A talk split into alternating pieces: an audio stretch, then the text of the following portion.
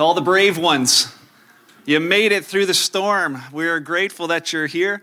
For those who were not brave enough, but you tuned in online, we applaud your courage. Uh, for those listening from, uh, we had people listening in from Haiti last night and uh, from all, all over. It's the, the benefit of being able to be on YouTube, and we're glad that you're, uh, that you're with us. For those listening later on during the week, listening on our podcast, we are grateful for that as well. I'm glad you're just taking some time to put His word into your heart.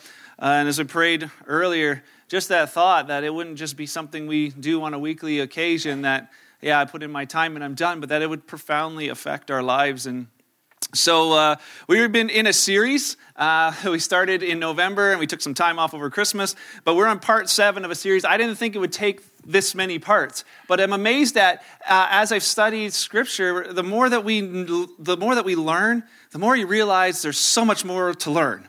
That it doesn't matter how often I go through it. I'm like, man, the armor of God. Maybe I, I, looked back and in the past I've done the whole armor of God in one week. I was like, how did we do that? Uh, just looking at it now is just, it's so, so beautiful. Uh, and so last week we talked about the idea of faith, about having a confident trust in your Heavenly Father no matter what. I love the words of that song. You know, no matter what, I'm going to be the, the, the in the uh, 10,000 reasons. Just that, that there's so many reasons to find and that on that day, no matter when my time comes, man, I want to be the one worshiping for eternity. Or the, the even that, that first verse where it says, you know, when, when evening comes, I still want to be the one still singing. And uh, that's our hope. Uh, the, uh, after last week, had some interesting conversations with people this week. And uh, went to visit a friend of mine. I've shared a number of times. Our friend Paul is he's in the hospice in Brantford, and I go and see him. Uh, I try to see him at least once a week, sometimes um, more often. But this week I had an interesting, unique experience when I went to visit him this week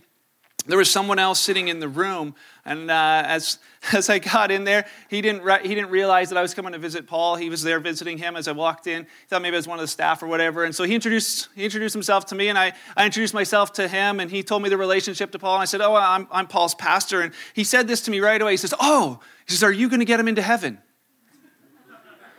And i'm like no but but but jesus is.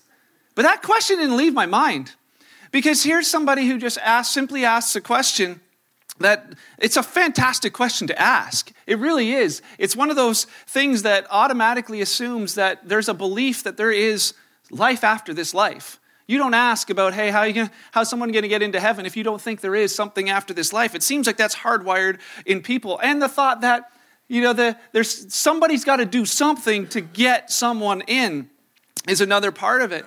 And I, I wonder, I, I don't think that he'd be the only person to ever ask that question. It seems like we have it wired in us this thought that there's got to be more to this life than just this life. Uh, my, uh, every once in a while, I get to drive my wife's van, and we put a we have songs on the radio or on the on the um, saved on the radio in there, so we can listen to them. They're a, a, playlist. It's like 300 songs. Every once in a while, I get to listen to like three or four. And I used to hide some in there so that there would be some dad songs mixed in with all the other ones. And there's a song uh, by Coldplay that I put in there years ago, and I, I heard it again this week, and it's the lyrics in uh, the Viva La Vida says, "For some reason I can't explain, I know Saint Peter won't call my name." And those lyrics just they, they just stuck in my head for a little bit. For some reason I can't explain, I know St. Peter won't call my name. And, I, and it's not that he's saying, oh, there's St. Peter at the gate, but it's that poetic thought. The poetic thought of, like, I'm not sure.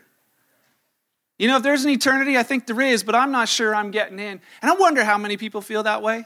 I wonder how many, maybe you're here and you're like, no, I'm pretty confident. I know what's going to happen to me. I know that, that I'm, I know where I'm going. I know there's a heaven. I know I'm going there. But what about the people around you? How many people do we have around us in our life that wonder about eternity? Is there life after this life? If not, if there's no if there's no life after this life, then whatever we really do in this life doesn't really matter, does it? If there's no life after this life, you guys are just all wasting your time. You like you like took your lives in your own hands as you tr- traveled those treacherous roads this morning to come to a completely pointless and meaningless gathering. But I believe that some of you are here because you believe there's more to this life than this life. And we want to talk about that this morning. Uh, we've been talking about a real person named Paul. Paul uh, was in a prison cell, uh, something like this. That flower, for the, many of you have noticed. Uh, the Apostle Paul planted that when he was there, and to this day it, it lives. I don't know why it's there. People were asking, why is the flower there? It's just there. But this, this is a Roman prison cell. Uh, and it's t- obviously taken in modern times. But this, this would be a place that Paul may have been sitting. And as he sat in that place, he wrote letters um, to the different uh, groups of Jesus followers all around the Roman Empire. And we think that this portion of, of, of his letter, he didn't know he was writing the Bible at that point. He was just writing a letter to some people, but it was so valuable to the Jesus followers that they copied it, sent it to different places where it was translated people gave their lives for us to have it in English. But this incredible letter, uh, you know, inspired by probably some of the Roman guards sitting just outside his cell, as he saw their full armor, he would say, "Hey, let me let me use that to paint a picture for Jesus followers." And so, the Jesus followers in this room this morning, this is for you, Ephesians six verse ten. So we read it again, a final word, which simply means from now on, be strong in the Lord and in His mighty power. Put on Put on like clothes all of God's armor so you'll be able to, what are those words? Stand firm. Today is going to be audience participation Sunday. What are those words? Stand firm. Stand firm, because that's the point. Can you picture Paul writing this to you? Hey, Kingsway Church, you meeting together in Balmoral, would you make sure that you put on the armor of God so that you can stand firm against the strategies of the devil? Why? Because we, him and we, we're not fighting against flesh and blood enemies. You're not fighting against your, you know, your ex-wife, your mother-in-law, your kids, your parents. It's not people. He says there is evil rulers and authorities in the unseen world. There's mighty powers in this dark world. There's evil spirits in heavenly places. He says the enemies you have are much darker, much more sinister. And as a result, verse 13, he says, Therefore, put on every piece of God's armor so you'll be able to resist the enemy in the time of evil. Just remember that word resist, we'll come back to it. Then after the battle, you'll be what? It's audience participation Sunday. Standing firm. Standing firm. I know some of you are like, we don't do that here. Well, today we do. Uh, you'll be standing firm. Why? Because this was Paul's point. You know, we can do this in one week and it's gone. You're like, yeah, you said this last week. And I know, and I'll probably say it next week too, because this was the point. The idea that we would be standing firm. And if we didn't get it yet, starts verse 14 by saying this stand your ground. Stand firm, stand firm, stand your ground. Put on the belt of truth. Why? Because your enemy's a liar. You're going to need to have truth. Put on the body armor of God's righteousness, not your own, because you're not righteous on your own, but realize that in Him you are righteous, and you're going to need that because the enemy's going to keep telling you that you're not right with God. But if you put your faith and your trust in Christ, you are right with Him because of what He's done. Man, that's something to celebrate. He says, For shoes, put on peace. It comes from the good news so that you'll be fully prepared. And we talked about last week when you've got that firm stance on the gospel, it puts peace in your heart like no other. And he says, he says, You'll be fully prepared. In addition to all of these, hold up that shield of faith, that confident trust in your God. It'll stop the fiery arrows of the devil. And verse 17, the final verse put on salvation as your helmet and take the sword of the Spirit, which is the Word of God. And we just want to focus on the first one this morning that this idea of salvation as a helmet, the helmet of salvation. Paul's writing to believers. He's saying to them, from now on, I want you to put, put on the helmet of salvation. And he uses this word salvation. Some of you are like, yeah, I'm already saved. You know, that happened way back when. But he uses this word, this Greek word. So we're going to have a little Greek lesson this morning. The Greek word is soterios. It means, it's an adjective meaning, simply meaning saving or bringing salvation. So put on the saving helmet or the, sel- the helmet that brings salvation. And there's people who teach on this and say, oh, the helmet's what protects your mind and the, the breastplate protects your heart. And then they stop because it doesn't make any sense after that. The belt protects your waist. Good thing truth is protecting. It doesn't make sense. All of it protects your mind. Truth protects your mind. You know, faith protects your mind. Righteousness is all meant to protect your mind. So he says the idea of this helmet of salvation, it's part of that thing that protects your mind. Uh, it reminded me when I was studying these Greek words, it reminded me of my first date with Beth. Our first date, she asked me out. It was a trick date. I was actually going out with her and all of the girls from her dorm. It was supposed to be me and eight women. So I'm like, yes, we'll go. And then I got there and it was just Beth and myself. And uh, we were just friends. And she's like, well, none of the others want to go. Do you still want to go? I was like, yeah, okay. So we went to the movies and we saw My Big Fat Greek Wedding. And we saw this fella right here. Anybody remember Gus? Gus, the Windex man. If you even if you're a kid, you need to watch this movie. It's phenomenal. But Gus from the he has this famous thing that every word comes from from the Greek. Every word comes from a Greek word. So I'm about to offend all the Greeks, but what I realize is that you know, he'd say, you know, whatever, whatever word you can think of in English, it has a Greek meaning. What I realize is that all the Greek words come from other Greek words. So as I began reading this, I saw soterios and realized that soterios meaning um, saving and bringing salvation comes from the word soteria, which means present deliverance, safety, future salvation. And that word, when you look it up, comes from this word called soter, which means savior, deliverer. It's another noun, it's the person. And then that word actually comes from this word, which is called sozo, which means to save, to keep safe, to heal, to make whole, to rescue from danger, to save from the penalty of judgment. So when he says put on this helmet of salvation, all of that is wrapped up in this putting on the helmet of salvation, the person, the Savior, deliverer, the, the, the healing, the wholeness, the peace, the freedom, all the, the, the past salvation, the present salvation, the future salvation. He says, put that on. And so, we, uh, as I was preparing for this, realized that Paul's saying, this is not just salvation that you put on one time. He says, from now on, put that on. So this morning, as we go through today, Every time I say from now on, would you say put that on?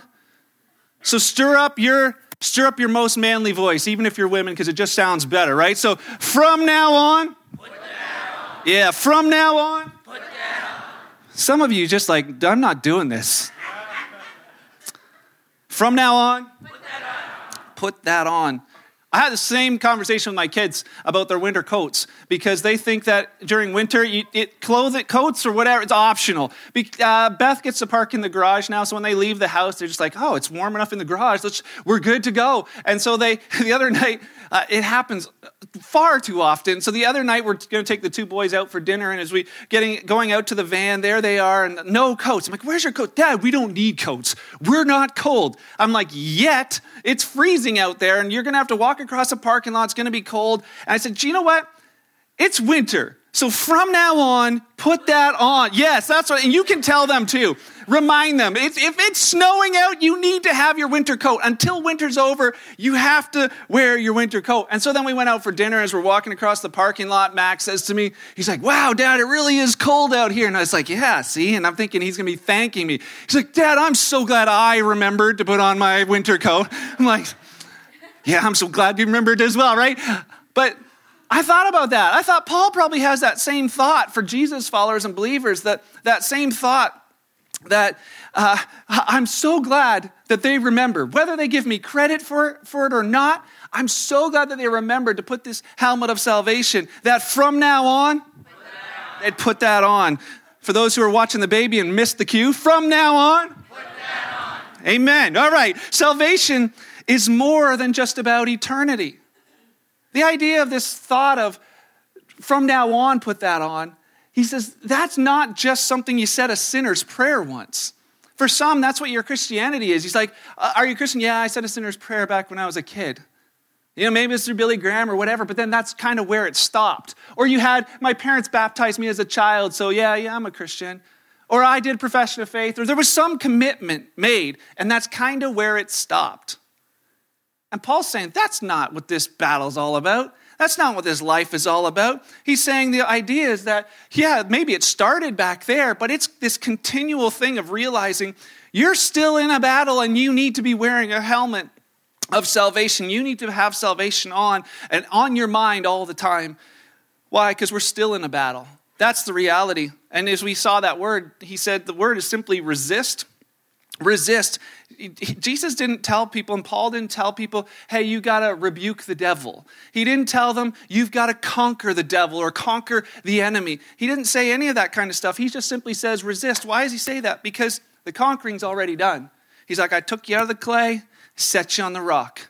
I saved you. Now stand there. And when the enemy comes whispering in your ear with his darts of doubt, oh, it, it didn't really take. I don't think you're really saved. Look at you, you still screw up. You know what? uh, why don't you just give up? Is it really true? And all these things that he tries to like push you off of this. He's like, no, I'm going to resist. I know that what Christ did for me, I put my trust in that 100%. Or maybe he tries to tempt you off and draw you off to just give up this battle. Paul's saying, from now on, put that on. Put that on. You know, you, the idea is this battle, we, we see the battle from the victory point, that it's already won. Do you see the battle from the victory point? We sing that song here, Greater Things. I've seen this fight from the victory. We sing a lot of things we don't actually believe. I realize that, and I think it's great that we sing it because I hope that that truth comes in. It's like, you know what? Yes, I've seen this battle from the victory. It's like seeing the end of a movie. The other day, I don't know why, Beth's in this message a lot today, but she thought it was a good idea to show our kids Soul Surfer, the, the story, the movie where uh, Bethany Hamilton gets attacked by a shark and it bites off her arm. And uh, as we're watching that with our kids, uh, they just say like that scary eyes, like, oh. And for me, I'm like, you know, it's, it was, it's scary and creepy the first time you watch it, but later on you realize, well, you know, the shark gets killed and Bethany Hamilton becomes a pro surfer. And if you haven't watched the movie, that's pretty much it. So uh, this is this is a thought. Anytime you watch any kind of scary movie or any kind of movie and you realize in the end, oh, the bad guy dies, it makes the movie a whole lot easier to watch. It's not as, it's not as scary, it's not as painful, it's not as whatever. And that's the same thought with this. For those of you studying Revelation, do you realize that in the end, the enemy dies? That if you read Revelation, you realize you'll have the point to see that, the, that our enemy, the devil, he loses. He's already lost. I put my kids to bed this week, and uh, Max, uh, bedtime, I think their mission, my mission is get them in bed. Their mission is make that take as long as possible. So they ask these really pertinent, life um, altering questions at that time. I think they just store them up. But he, he'd asked me this question and we had this conversation. I thought, man, we've, we've accomplished it. It's good to go to sleep and go to bed. And, and then uh, all of a sudden, you know, Beth walks in and, and uh, Max asks her, she's like, hey, um, mom, why doesn't God just like smash Satan into a gazillion itty bitty pieces? He's so powerful. Why doesn't he just smash Satan into a bazillion, gazillion itty bitty pieces? And Beth's genius. She's like, well, why don't you ask the pastor? and he, he's, we just finished this conversation. He's like, I already did. And he told me that God's gonna do that in the end, in the end of time. So, mom, when is the end of time? Is that tomorrow? You know, or is it? He's like, I think I know. It's January 1st at 12 p.m. of next year, he says. And we just said, Max, we're not gonna guess, but what we can say is that's then. And, and then it's going to happen. It's promised it's going to happen. The end, but that's not yet. That's not yet. And I think that's something that we need to, to realize as well, that that's going to happen, but, but that's, not, that's not yet. And so in the meantime, Paul's saying, from now on, put that on. James, the brother of Jesus, wrote it this way. He wrote, So humble yourselves or submit yourselves to God Resist the devil. There it is again. That resist the devil, and he's got to flee from you. See, the thing isn't just that Jesus won the victory, he wants you to win it as well. That when the enemy comes after you, it's like that simple resisting because I'm standing on something greater than myself. And he's got to flee. He's got to flee. It's what James said. But he says it's this idea of you got to submit to God's way first. You got to submit to the idea that his salvation is what you're standing on, not yours that as you submit to what he's done in your life, you can resist the enemy and he's got to flee. Revelation 12, verse 10 describes our enemy as the accuser of the brethren. And maybe that's what you have. As you're in that spot, he tosses those little things in. Hey, you think, you think you're standing, but don't you remember, you know, last summer? Don't you remember last month? Don't you remember last week? Don't you remember this morning? And those thoughts of where you missed it, you failed. He's always tossing these thoughts, these accusatory thoughts into our minds the idea that Paul is saying, put on the armor, because it's the one who's left standing in the end is the one who wins. He's like, you're already on there, so just stay standing. The one who's standing firm wins. I love this old, old quote that said, the next time that the devil reminds you of your past, just remind him of his future. The next time that the devil reminds you of your past, just remind him of his future. I think it was Carman who said that, for those who remember him. I'm getting too old for this job, I think. the devil, he knows. He knows that he no longer has authority over believers. He knows that. But he also knows that most believers don't know that. He knows he has no authority over believers, but he also knows that most believers don't know that. And what you don't know, he will use against you. He doesn't fight fair. He'll use things against you that just simply because you don't know. And I think that's why Jesus said, you need to know the truth. because truth will set you free. If you don't know the truth, it can't set you free. So, do you know the truth about salvation? Or are you in that spot where it's like back and forth, waffling and wondering, where the enemy has, has got strongholds in your mind about whether you're saved or not saved and all those things? You have questions about it? Do you have people around you that have questions about it? Lots of people had questions about it when Jesus walked those dusty roads of Jerusalem. They'd ask him about salvation. Jesus, what do you think as a teacher? How do we get into heaven? Um, tells the stories of, for instance, Nicodemus, teacher who came to Jesus at night. And Jesus said to him those famous words Nicodemus, he says, You got to be born again. He's like, How do we inherit eternal life? He's like, You got to be born again. And he asked, Well, how do I get back into my mother's womb? And she's like, You're taking this the wrong way. He's like, You need to come alive on the inside, and only God does that. People give birth to people, but God gives birth to something on the inside of you where you come alive on the inside. Nicodemus, are you alive on the inside? He's like, I, I, don't, I don't get it. He's like, how is this possible? And, and, and as Jesus began to tell him about heaven, how do you, he's like, how do you know these things about, about heaven and all of this relationship to God and how to get eternal life? And here's Jesus' words to him, John 3, verse 10. Jesus replied to him and said, Nicodemus, you're a respected Jewish teacher, yet you don't understand these things? He's like, if anybody should know, you should know, but you don't. He's like, I assure you, we tell you, he says, We, Father, Son, Holy Spirit, we tell you what we know and what we've seen, yet you don't believe our testimony. But if you don't believe me when I tell you about earthly things, how can you possibly believe if I tell you about heavenly things? He says, verse 13, No one's ever gone to heaven and returned, but Nicodemus, the Son of Man, came down from heaven. He says, I'm, how do I know these things? Because I've been there. That's where I came from. What I'm telling you, I'm not guessing. I'm not making something up. I'm not like, oh, I think this is the way to, to heaven. He's like, I've been there. I'm telling you the truth. He says this, verse 14, as Moses lifted up the bronze snake on a pole in the wilderness, so the Son of Man, myself, I'm going to be lifted up so that everyone who believes in him will have eternal life. Nicodemus, everyone who believes in me is going to have eternal life, is going to have this thing called salvation. At the end of Jesus' life, even his disciples who had been around, the guy who wrote that story about Nicodemus, John, the ones who had been there, they're all asking him, Jesus, they think he's the Savior, and he says, Fellas, I'm about to leave. I'm going and you can't follow me. Where I'm going, you can't go. And they're, they're all upset. They're like, What do you mean? We were just, it was just getting good. And here's Jesus' explanation to them John 14, verse 1. He says, Don't let your hearts be troubled. Trust in God. There's that word, that word for faith. Have a confident trust in God. And he says, And so also trust in me. There's more than enough room where? In my father's home. That's where I'm going. This place, this idea of heaven, he says, there's enough, there's enough room for there. If it were not so, would I, have, would I have told you that I'm going to prepare a place for you? He's like, I'm telling you the truth. When everything is ready, I'm going to come and get you. So you'll always be with me where I am, because this is a place. He says, verse 4, and you know the way to where I'm going. And they stop him. Thomas is like, we don't know, Lord. What do you mean we know? We don't know the way. What, how are we supposed to know the way? We don't even know where you're going. How can we know the way? What a great question.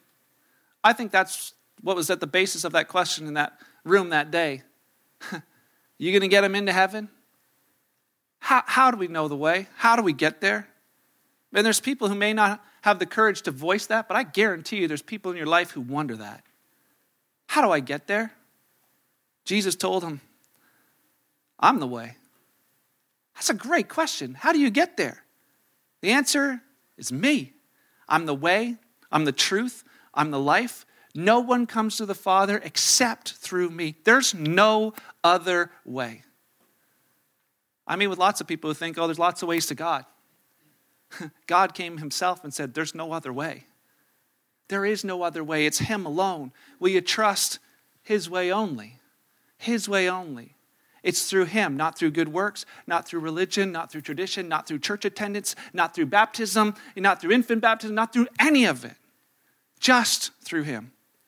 You know, he began to say things that just drove them crazy. A chapter later, John 15, verse 13, he says, Fellas, there's no greater love than to lay down one's life for his friends. And they're like, Jesus, here you go again, talking about laying your life down. And Mark wrote it, Mark 10, 45, Jesus said, For even the Son of Man came not to be served, but to serve others. And what? To give his life as a ransom for many. The ransom is that price of freedom.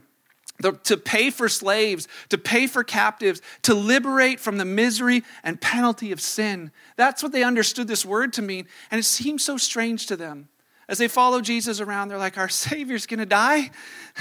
How's he gonna do anything for us to help us if he's dead? How is he going to help us? Saved, saved from the penalty of sin. I want him to save us from Rome. I want him to save us on the outside. He keeps talking about saving me on the inside. How can he save me from me? How can he save me from me? You know, as they watched, they watched his words come true just, just hours later. As they watched him die on a cross, as they listened from afar, some of them, as he uttered these words, it is finished. It is finished. They had no idea what he meant. His life was finished. Their dream was finished. Maybe we're all finished if they come after us. They've just got him. What if they come after us? But the words that he said, the Greek word for it is finished, is the word tetelestai. Tetelestai, it's a cool word to have as a tattoo if you're interested. There's many people who've done it. Because to tetelestai simply means it is finished, but what it is finished, actually, this word was what they would stamp on a bill once it had been fully paid. You had a debt, they would stamp to tetelestai, means it's paid in full. As he shouted with his last breath, it is finished. Sin's been paid for in full. The sin of the world paid for in full. Salvation is finished. It is finished. There's salvation for everyone because it is finished. Man, that seems so strange to them, but it seems strange to people today. A number of years ago, I met with an atheist and we were having conversations. I think we were both trying to convert each other. And, uh, well, he didn't win, but I didn't either. But some interesting things happened in that conversation. There was one sentence that stuck with me. He asked me this question. He's like, Mark, seriously, think about this for a minute. What does an ancient human sacrifice in a desert on the other side of the world 2,000 years ago have anything to do with us? I was like, huh. What does an ancient sacrifice in a desert 2,000 years ago, 6,000 miles away, have to do with us today? Today, I know it's everything. Everything. Why? Because there's been millions of human and animal sacrifices throughout history, but this is the only one who rose from the dead. This is the only one that rose from the dead. As I say that, I see your thoughts like, ah. Have you ever thought lately about how um, incredible it is that someone was raised from the dead with no modern medical technology? It's incredible. The other day, as I was driving, I saw a dead cat on the side of the road. Um, I know, I'm sorry, cat people. If it was a dog, I would have said a dog, but it was a cat. You know, I thought about that. How, how, what would I do if I saw that cat three days later meowing at my door? I, yes, I would freak out. I would drive to the road, make sure it's the same cat. As these disciples, like, that's the same guy. That's the guy we saw die. That's the guy in the tomb. That's the guy making breakfast for us on the beach. What? Mind blown. Mind blown. No wonder they wrote what they wrote. No wonder they were all trying to write. Do you remember, remember what he said way back when? Yeah, write that down, write that down. Why? Mind blown. It wasn't some people sitting around a room. Let's, hey, let's come up with a new religion. Matthew, why don't you write the first one? Mark, you take the second. Luke, just, just say some stuff about what we said, and then, you know, we'll, we'll start a new religion. We could probably collect a lot of money. Something miraculous happened. Something that changed their lives and the lives of the rest of the world. A man rose from the dead. Peter, an eyewitness of that resurrection, he began preaching in the streets a few days later. He just began telling everybody, man, I, I would do the same thing about a cat. Man, I saw a dead cat. And it was me. And you guys were like, man, he's crazy. But he's like, man, I saw a dead guy raised from the dead. God has done something for the planet. Luke wrote about it and said this in Acts chapter 4, verse 10. He said, This is what Peter's message was after they had seen a man healed. Let me clearly state to all of you and to all people of Israel that this man was healed by the powerful name of Jesus Christ. There is no other name like his. He says, This man that you crucified, You're the ones who crucified him. God raised him from the dead. And Jesus is the one that scripture was telling us about. We, he's, like, he's the one where it says the stone that the builders rejected has now become the cornerstone. In verse 12, there is salvation. There is this salvation. He says, in no one else. God's given no other name under heaven by which we must be saved. There he uses it again that word of that salvation, that all encompassing past, present, and future salvation for our souls. When Paul wrote to the Corinthians, they were confused as well, and he said this for the message of the cross that a sacrifice 2,000 years ago in a desert 6,000 miles away, that seems that that could affect my life today. He says that, that message is foolishness to those who are perishing. But to us who are being saved, man, it's the power of God. I know it on the inside that it is changing our lives. And as they said, you know, Paul, Peter, saved. Saved from what? Saved from that thing called sin, from the thing that affects every single one of us. See, we always get this bad rap for being, for being judgmental. It's like, oh, Christians want to point their fingers at other people for their sin. None of us have a right to point at any other person for sin because we all have it. Show of hands? Affected by sin? You better raise your hand for this one. I'm not participating. We all have it. It'd be like the inmates on death row all pointing fingers at the other, saying, you know, he's more guilty than me. We're all in the same spot. We are all in the same spot. All guilty. For those who think, yeah, I don't think, you know, man, somebody invited me to church. It's kind of my New Year's resolution to check it out. I don't really believe all this stuff that you're talking. Sin, like, it's kind of like a foreign, like, old religious word. If that's you this morning, I just simply ask you to ask yourself an honest question. Is there things inside of you that you look at and go, huh, I, I don't know why I let myself down? I, I can't even keep my own rules. Uh, there's times I'm like, man, I should have done that. Or, oh, I shouldn't have done that again. Or for you, if you chalk it up and say, you know what, I'm just human, we all make mistakes. Have you ever made any mistakes that you like you planned in advance to make it? You, you went places to make another mistake? You went online with someone else to make a mistake? Those aren't mistakes. They speak to something way deeper inside of us that's broken. And there's no escaping from me. There's no escaping from the brokenness without someone rescuing us. But the good news is this morning that God sent a rescuer, a savior, salvation for us. That we would be saved from this thing called sin, this thing that wrecks everything in us. Here's three thoughts for you, real quick. We've been saved from the penalty of sin the penalty of sin. Paul wrote to the Corinthians said, God made Christ, who never sinned, to be an offering for my sin, so that I could be made right with God through Christ. Not on my own merit, but through him. I've been saved from that penalty, that judgment of sin. That is enough to celebrate. I feel like dancing now. I really do. Because I know me. I know me. Man, I'm grateful for that. I could sing of your love forever saved from the power of sin. See, because it's not just the past, it's the present. See, what most of Christians don't realize is sin's no longer your master. Sin is no longer your master. Paul wrote to the Romans and said, Sin's no longer your master. You no longer live under the requirements of law. Instead, you live, live under the freedom of God's grace. Yeah, well, it feels like my master. I know, but that's a doubt dart in your mind. You've been set free, stand. You've been set free. You didn't get free on your own, He set you free. Now just resist. That same temptation comes back, just resist. That's not your master. Just kick him in the teeth. He's got to go.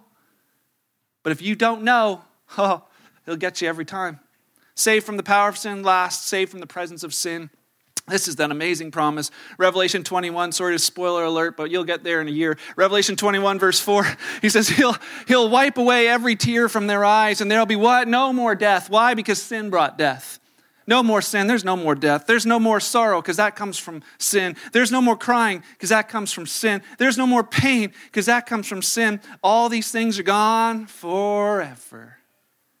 Man, I'm grateful for salvation grateful for salvation. Matthew, as I leave you with this, Matthew's eyewitness story tells about how it happened for him, his perspective, how it all became real for him. Matthew 9, he's actually writing these words. He writes this As Jesus was walking along, he saw a man named Matthew, aka me, sitting at my tax collector's booth. What did he simply say? Come follow me and be my disciple. So Matthew got up and followed him. Later, Matthew invited Jesus and his disciples to his home as dinner guests, along with many tax collectors and other disreputable sinners. Matthew's writing this. My buddies, the disreputable sinners. But when the Pharisees saw it, they asked the disciples, Hey, why does your teacher eat with such scum? I overheard them. That's what they said. When Jesus heard this, though, he said to them, Healthy people don't need a doctor, sick people do. We all looked at him like, Jesus, what are you, you calling us sick? And Jesus simply says, Matthew, come on now. You just wrote. You're a bunch of disreputable sinners. You know you're sick. Yeah, you're right. We're sick. He added, Now go learn the meaning of the scripture. I want you to show mercy and not offer sacrifices. We'll talk about that some other day. But he says this For I have come to call not those who think they're righteous, but those who know they're sinners. That's who he came to save, not those who think they're righteous, not those who think they're good enough on their own, not those who think they're going to work their way in some way, but to those who simply say, you know what? I'm hopeless and helplessly trapped. I am broken on the inside, and I'll admit it. I know I need help, and I know I'm not the answer. I need a different answer. And Jesus, if you're it, I'll take it. Those who know they need a Savior, I love how Paul said to the Romans, whoever calls in the name of the Lord will be saved. Whoever. What is it? Whoever calls on him. It doesn't matter what the past looks like. It doesn't matter how you think your future is going to go. Whoever calls on the name of the Lord, there is salvation, there is freedom, there is peace, there is wholeness for those who know they need it. For those of you this morning who are Jesus followers and you've put your trust in him, man, that's great news. But who around you needs to know that news? Who around you needs to know that news? That's why I think Paul said, from now on, for those who are yawning and missed it, from now on, you've made what I see up here. From now on, put that on. That miracle of salvation, not about good works, but the fact that we've been brought from death to life. See, the second that we put our faith in Christ, we enter eternal life. Because whether we die on this planet, we live for eternity. Why? Because eternal life just entered us eternal life entered us. So it is about the future, but it's also about now. So from now on, put that on. Last thought. I have three minutes, so we'll do it quick. Probably one of the most important thoughts this morning. The idea of having this thing on the mind is that we would have eternity on our mind. So I studied for this. I had asked that question how much of my day do I actually think about eternity? How much of what I do do I ever think about how does this affect eternity? Most of what I do, most of what I think about, it affects here and now. Yesterday, as I was prepping, I got a phone call from a lady.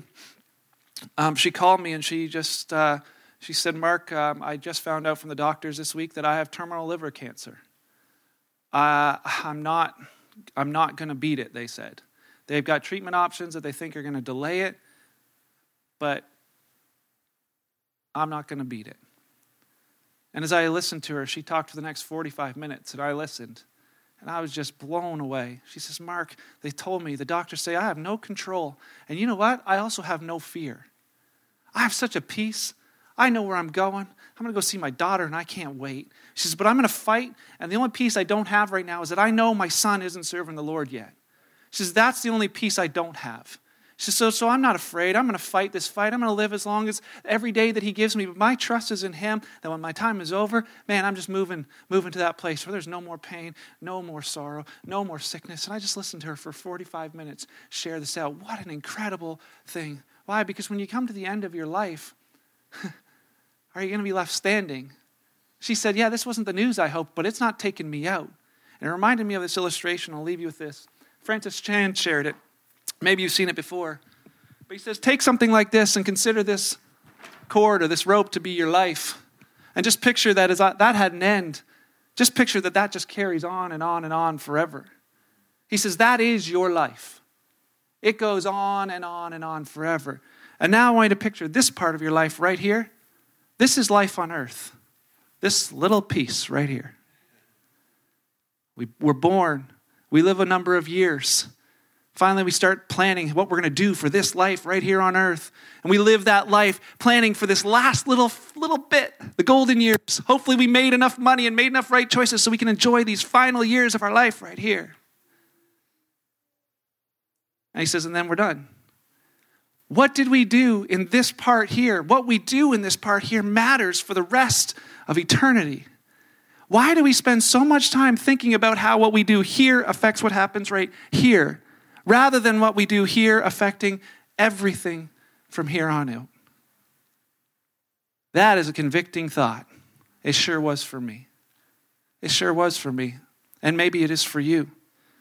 That thought that if it doesn't really have eternal significance, does it really matter at all? Sure, there's stuff in life that matters. But are we spending more of our time on the stuff that doesn't matter for eternity? And have we been lulled into this thought of not spending any time on the stuff that matters so much for eternity, including this thing called salvation? And I think that's why he says, you got to have salvation on your mind. You got to have it on your mind all throughout this. Why? because it matters. Just not just for you. It matters for all the people around you. So from now on, from now on, from now on, let's pray. Heavenly Father, help us. Holy Spirit, help us. As we study your word, it's so easy just to walk away from this and go about regular life. Lord, thank you for your voice on the inside that draws us to what really matters. It draws us to truth and draws us to life. Uh, Jesus, again, we just thank you. We thank you for salvation, the fact that we even have it. What a gift. What a gift. I just pray for every person in this room, Lord, you, you know exactly where they're at. Whether they're fooling people or fooling themselves, you know where each of us is at. So, God, I, I would just ask as we leave this place that our hearts and minds would remain open to your voice. For those who are just wondering about salvation, God, I just pray that as you draw them to yourself, they would embrace this gift that you've given us. Lord, as we walk through our days, as we encounter people who wonder, who have this, that, that eternity in their heart, that unknown, would you give us the words to say? Would you give us the courage to say it? Would you give us the opportunities to see eternal lives, their destiny changed? Lord, may you get glory and credit for every single one as we live this life with you and for you and in your name. I love you. Amen.